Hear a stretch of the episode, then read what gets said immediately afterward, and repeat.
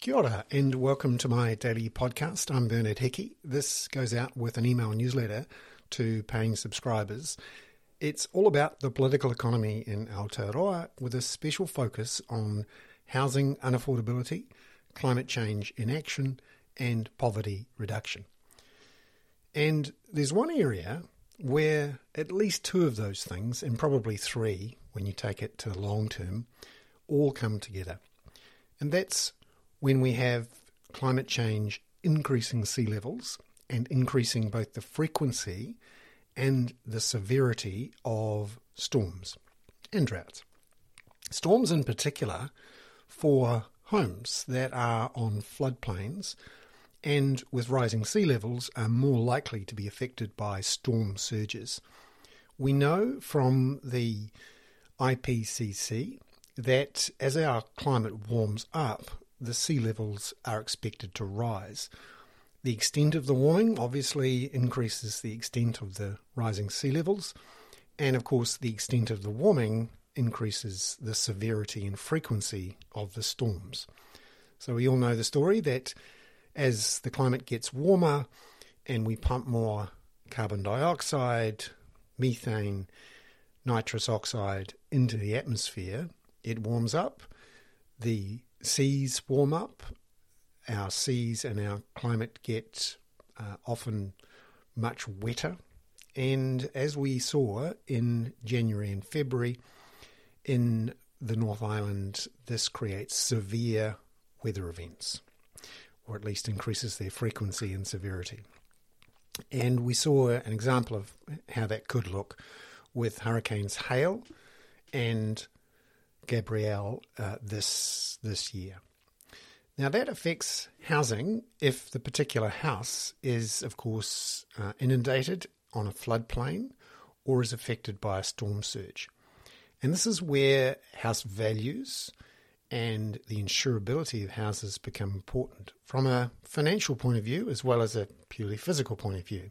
And of course, if our housing is unaffordable and it's not safe, and it's a fun, it's a, uh, affected by climate change, then we have two of our three things coming together. And of course, unaffordable, unsafe housing is often a precursor or at least um, coincident to high levels of child poverty. So, what happens as our climate warms to the value of our homes, particularly as they're affected by extreme climate events and uh, storm surges? Well, this can be measured or at least projected because we now have an understanding of how the expected increase in climate uh, events and in particular the warmth of our atmosphere, how that flows through into more extreme climate events and uh, we can model things like uh, which houses will be flooded in a 1 in 100 year flood.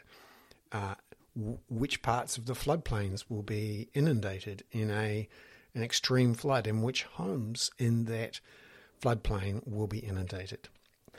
So the Reserve Bank has been saying for three or four years now that it is going to spend a lot more time thinking about climate change, understanding how it's going to affect the stability of the financial system, the operations of the economy, because it argues, as does every other central bank in the world, that climate change is not only a, an environmental issue or a political issue, it's a financial issue. So the Reserve Bank has been doing some work on what is the potential impact of a significant proportion of New Zealand's housing stock being affected by climate change, i.e., are either affected by rising sea levels and affected by storm surges or are on floodplains and get absolutely hammered when we have more of these extreme climate events, one in 100 year floods. So, what's going to happen to the value of those properties? The potential losses for banks who have lent against those properties, and therefore the potential risk to the New Zealand financial system, let alone the uh, the pain, financial pain for those people who own those properties. So the Reserve Bank has put out a paper this week which has modelled the effects of uh, climate change on the loan books of the banks. Why should this be an issue for the Reserve Bank? Uh, well, turns out our banks are most exposed to New Zealand property because they have become more like mortgage banks than they have become uh, regular banks. There was a time, not that long ago, 30 or 40 years ago, when banks were mostly about making loans to businesses and to um, other entities that aren't homes. Uh, but over the years, particularly the last 20 years or so, banks have worked out that the lowest risk, highest return option for lending is to people to buy their own homes or other homes on top of the homes they already own.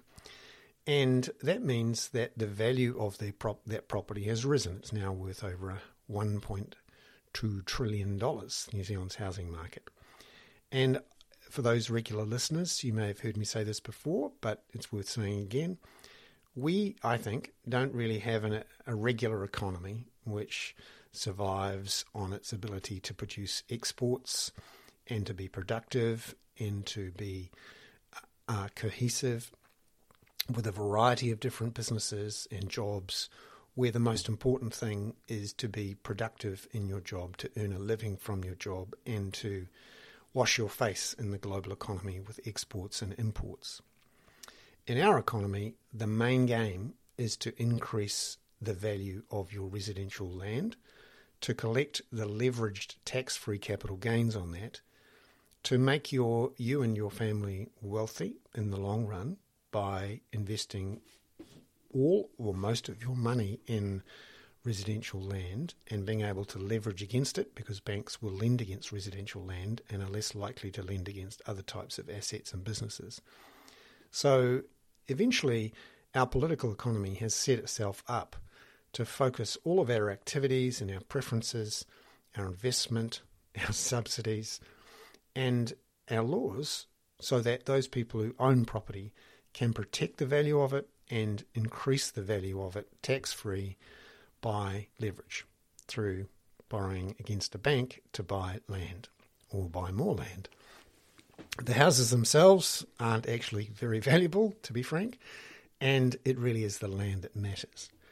And so we take a big interest in the value of our land because it ultimately determines how wealthy we become, how financially stable we are, and the choices of our families. And if you are a renter, you are in a different class to that of an owner now because the scale of the appreciation of land values has gone so high and the ability to leverage has actually reduced in the last 10 years or so since the adaptation of the loan to value ratio restrictions, apart from an extraordinary and ruinous period immediately after COVID. And they're there, back there again. So it's very difficult to leverage up to extreme levels to afford this property, and uh, that has meant that a whole bunch of people who are renting are going to rent forever unless there's a much bigger fall in house prices and a fall in interest rates and an increased ability again to leverage to get into property. So, um, turns out actually our economy isn't so much about being a real economy, it's about being a housing market with bits tacked on.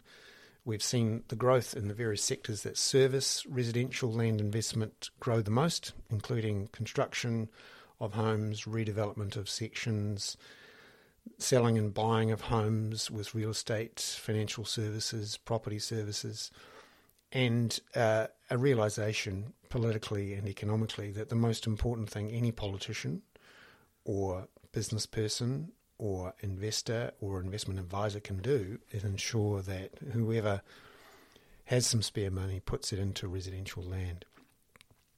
So it becomes quite interesting when the value of that residential land could drop sharply for uh, a reason which a lot of people haven't thought about or prepared for, or maybe understand but don't quite believe it will affect them. And that is climate change, flood risk, and rising sea levels. The Reserve Bank's analysis this week shows that upwards of 25% of Auckland's mortgages are in flood zones or affected by potential rises in sea level by up to a metre within the next 80 to 100 years. And there is a risk, according to the Reserve Bank, that as the value of these properties falls, when it becomes clear that they are less valuable because of their exposure to climate risk, that the banks potentially face some losses. And that's the important thing from a Reserve Bank point of view. Their job is to ensure that uh, banks are stable and that there is confidence in banks and that they are properly provisioned, i.e., they have enough capital set aside for, for these sorts of events, some sort of calamity. In this case, a climate calamity. Now, this research was done, this stress testing of sorts, uh, modelling exercise was done last year. Essentially, the Reserve Bank, for the first time, has pulled together the maps showing floodplains and the effects of climate change on sea level, and put that together with the details from banks about where the mortgages are on what properties and which properties are exposed to flood and rising sea levels. Now, they haven't done it completely. Uh, they've managed to have a good look at the biggest market, Auckland, and found that 25% of mortgages in Auckland are affected and they are continuing to go through this process of trying to work it out. So later this year, they'll do a full stress test of the climate risk for banks, which will bring in the likes of Christchurch, Dunedin, Tauranga, and of course the Hawke's Bay.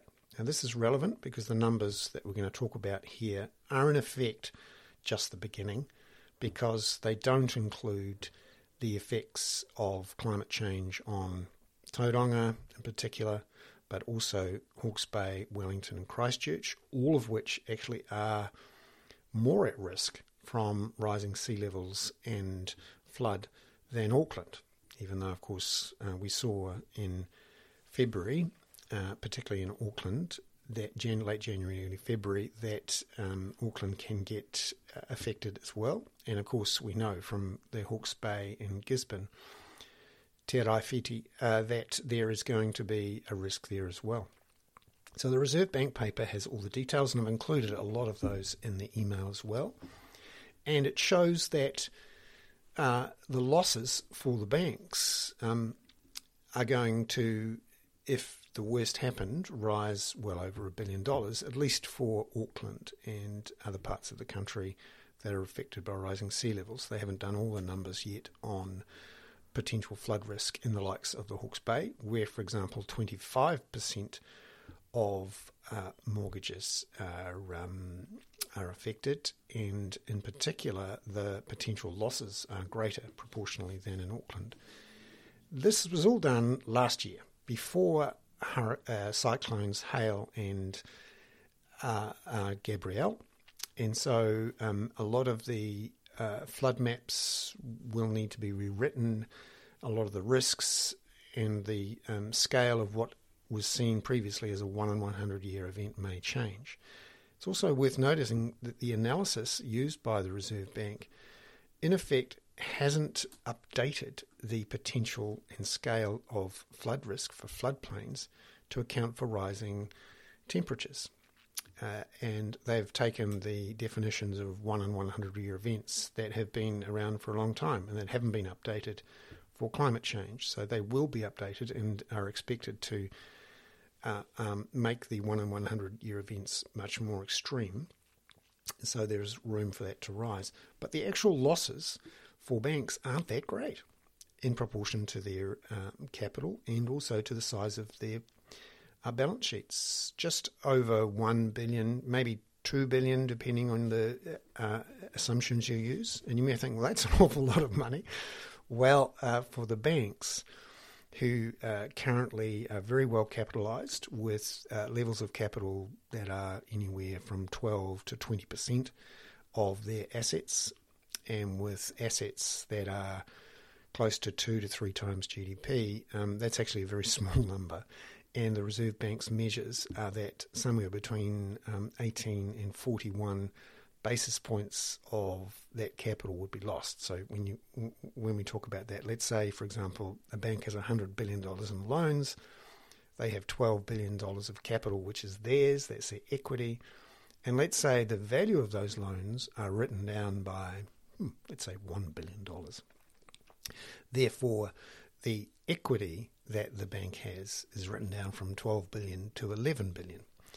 Now that is um, not very comfortable for the banks, but it's certainly not a, a, a, a extinction level event because the bank still has $11 billion in capital, and it's unlikely that you'd see a solvency crisis or even a liquidity crisis, i.e., some sort of bank run or some sort of collapse for a bank in the event of this.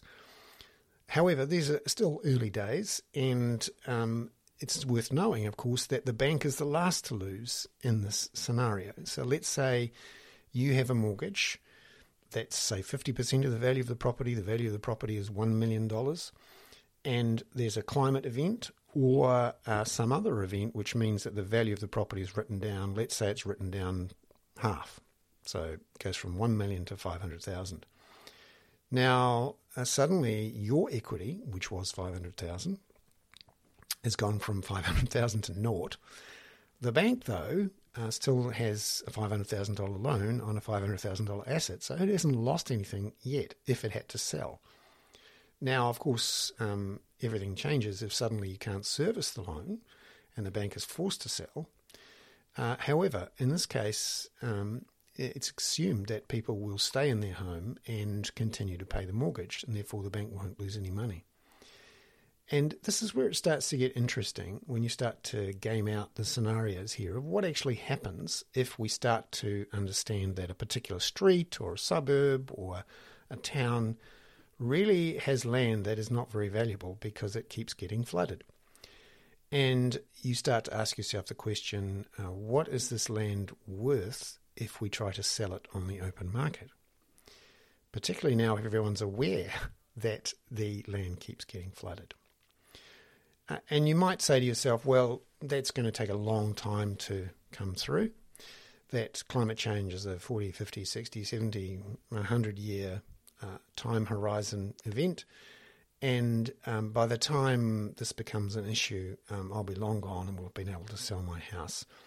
And it, will take a long time for everyone to realize what's in and what's out. That makes sense when you look at it from a distance. And particularly if you look at it from the point of view of a bank, which issues 20, 25 year mortgages, depending on where you are. And you could say, well, let's say the value of my house may be lower, but it doesn't matter. The, I still don't have to pay back the loan uh, until the end of the period, which might be in 20 years' time. And by then I might have paid off the loan. But typically in Aotearoa, people do not wait until the end of the mortgage before they pay back the mortgage. They tend to pay it off over time, or more, uh, more likely, they tend to sell their house within, on average, about seven years. And when they sell the house, they are able to pay off the mortgage with the receipts from the sale, and they can move on with their lives. But, of course, what happens if you can't sell? What happens if you can't sell for the price you want? Then, where are you?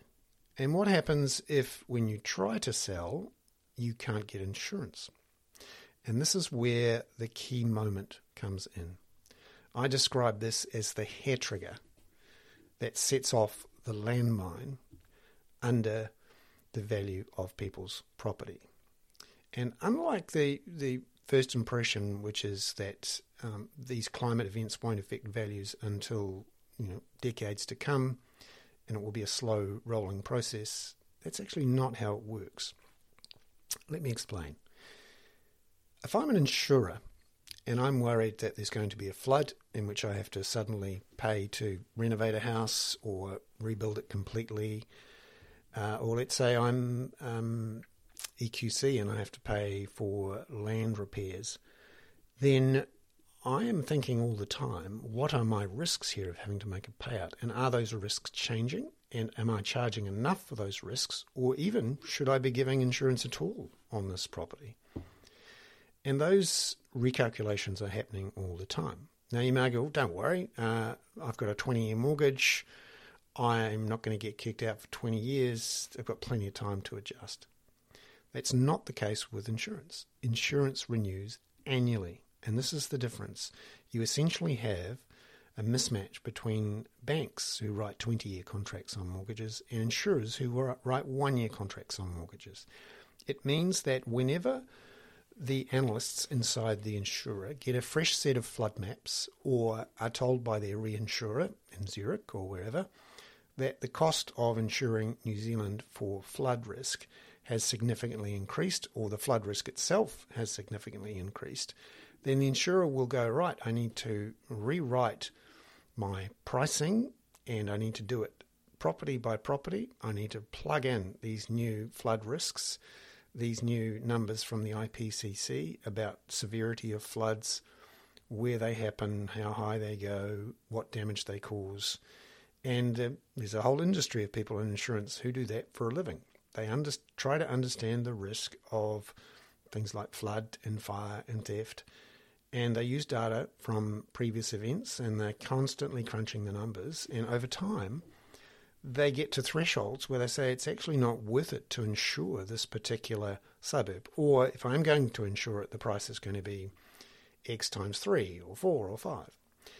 And it's that moment when you get the letter from the insurer in which the insurer says, We regret to inform you that we have repriced uh, the risks in this particular area and have decided that we can no longer offer you insurance or that it will cost two, three, four times what it was. You may think that's impossible, that could never happen. Well, for those who've lived in Wellington and have seen what's happened to insurance premiums, particularly for any building deemed earthquake prone over the last 10 years or so, you will know that this is a very real prospect and people's equity has been wiped out in a moment, the moment in which you receive the letter.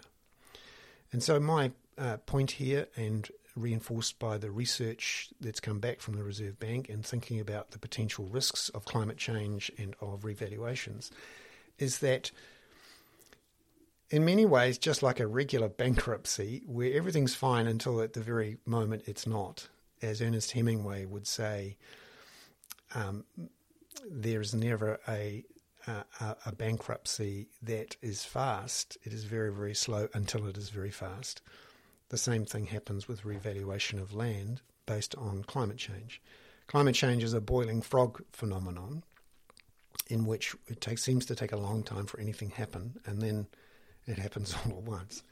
And uh, that's where we are with climate change. So uh, the Reserve Bank is essentially saying a quarter of Auckland mortgages could be affected by this, that the real costs are going to land on the owner, not necessarily the bank and that they're going to continue to do these stress tests, and that we've only just begun in understanding the risks of climate on land valuations, and that this research from the Reserve Bank, which is its first substantial research to do this, and is going to be followed by much more detailed stress tests uh, later this year, which we will find out about at the end of this year or early next year, are going to continually bear down on banks and insurers to reprice their books. Now, you might say, well, uh, we've all got to find somewhere to live, and um, I've heard all of this before, and uh, it's still crazy expensive to buy coastal property. And uh, that feels true. Uh, but of course, uh, as Hemingway said, um, you go bankrupt very slowly until you go bankrupt fast. And the point of this analysis is that insurers are repricing books. They may send out letters, and it's a question of whether you get the letter before you sell or before you know. And of course, whether the information gets to potential buyers. Or you're confident enough that it doesn't matter, that even if the value of your land craters, there'll be someone there to pick up the pieces and hand them back to you, all nice and rebuilt. So that's what we're seeing right now in parts of Auckland, where a whole bunch of people are saying that uh, climate the climate has changed. They had no idea it was going to change, and that uh, they can't live there anymore because they're constantly flooded, and they would like the government to buy us out. Thank you very much. Question, of course, is at what value? At the value of the land uninsured or uninsurable, Probably not much. And if you're looking for tests of what happens to the value of something when it's unbankable, because of course you can't get a mortgage without insurance, then you only need to look at what happens to leasehold apartments that cannot be banked. They crash to nothing or close to it, particularly if they've got uh, remediation costs to come, as you'd expect for some properties that have just been flooded. So there'll be a whole bunch of people who say, okay, well, this is an act of God. This climate change just came out of nowhere. I wasn't expecting it uh, when I bought this property two or three years ago. Or they could argue, I asked the council, and the council said I could, so I did. So it's the council's problem. And so they may argue the council should bail them out, uh, or the government should bail them out. And certainly there's an element of entitlement that people feel when they buy land, because remember, it is the thing that matters the most. Doesn't matter what you earn, doesn't matter how much you save, doesn't matter whether you're brilliant or whether you're a success in your business or your work. The only thing that matters have you bought land? Did you gear it up? Did the land price rise? Well, we all know it did, apart from the last six to 12 months or so. And uh, a whole bunch of people believe I deserve to keep that capital gain, which was tax free, on that land. And if the market suddenly decides because of climate change it's worth nothing, then I deserve some sort of compensation or payout. Someone larger than me needs to rescue me because this is land and it's my birthright to make tax free capital gains that are leveraged from land value appreciation. And if you try to change that, you're essentially doing something un Kiwi. Hard working Kiwi families have bought land all over this country and have made themselves financially stable and achieved good lives because those land values have risen. And anything that threatens that is therefore a society wide problem that needs to be solved with a society wide balance sheet. Well, what about the people who rent, who haven't benefited from those rises in land values?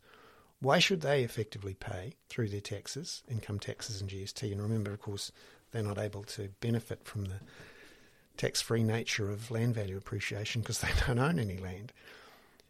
Why should they pay higher taxes and GST and income taxes to rescue someone who should have known about climate change uh, and who took a risk assuming they'd be protected?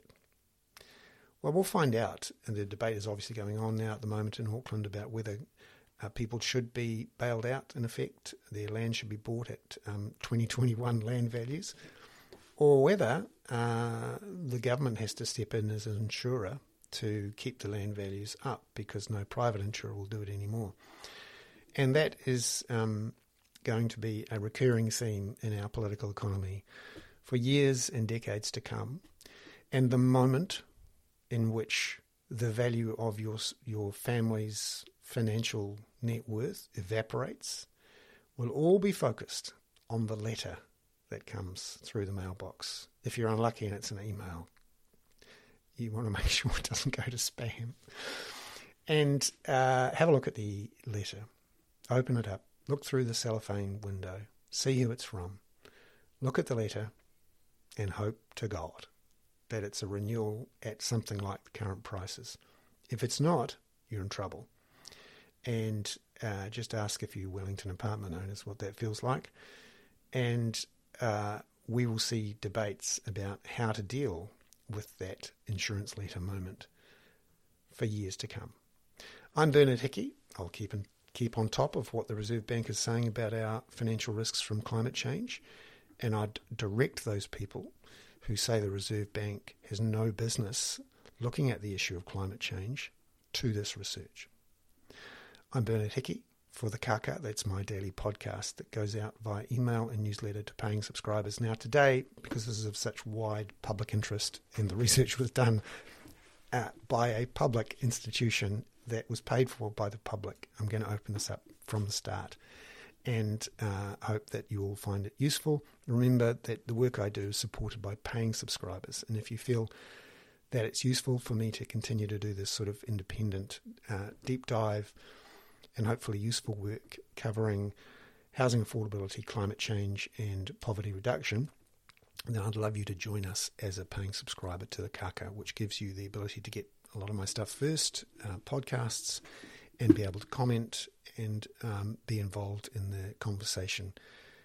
Uh, that more than 3,000 people who are paying subscribers uh, have as part of a wider community of over 13,000 who now subscribe to the Kaka. Ka kite.